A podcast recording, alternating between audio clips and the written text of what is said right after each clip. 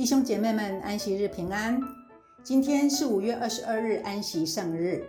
今天的主题是上帝的仁慈。使徒行传十章三十四节这样说：彼得就开口说，我真看出上帝是不偏待人的。阿们。每当一个社会、种族、宗教或政治的群体受到另一个掌权的势力压迫的时候，历史的悲剧就会开始上演。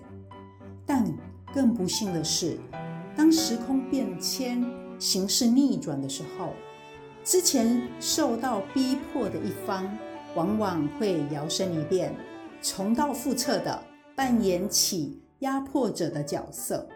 这种现象根植于人的内心深处，人会有意识地排斥那些不属于自己群体的人。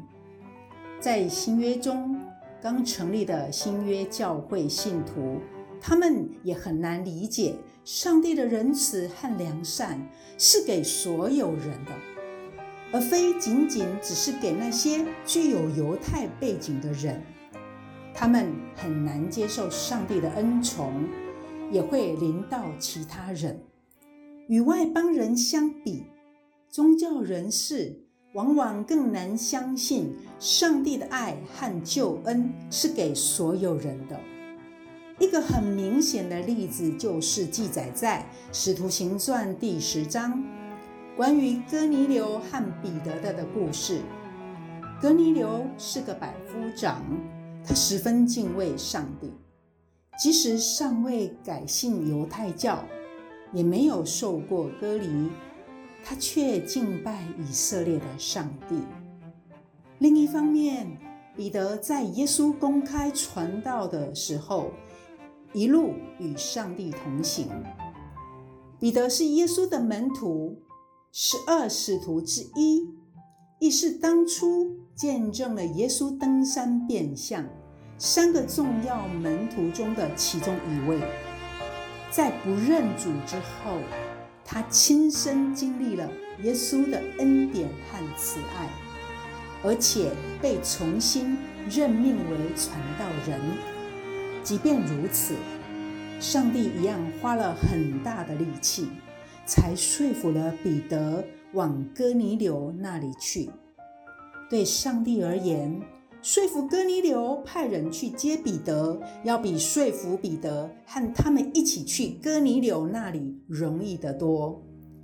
彼得三次见到异象，然后才说，但上帝已经指示了我，无论什么人都不可看作俗而不洁净的，所以我被请的时候就不推辞而来。上帝的爱挑战了我们的偏见。是的，他并不在意肤色、语言、血统和社会地位，我们都是上帝心爱的儿女。无论你的背景或所处的环境如何，上帝他都爱你、爱我，并且上帝的胜利也是属于你的。感谢赞美主，上帝的胜利是属于我们的。赞美主的恩典。我们一起祷告。爱我们在天上的父，感谢你不偏待人，就是日头照好人也照歹人。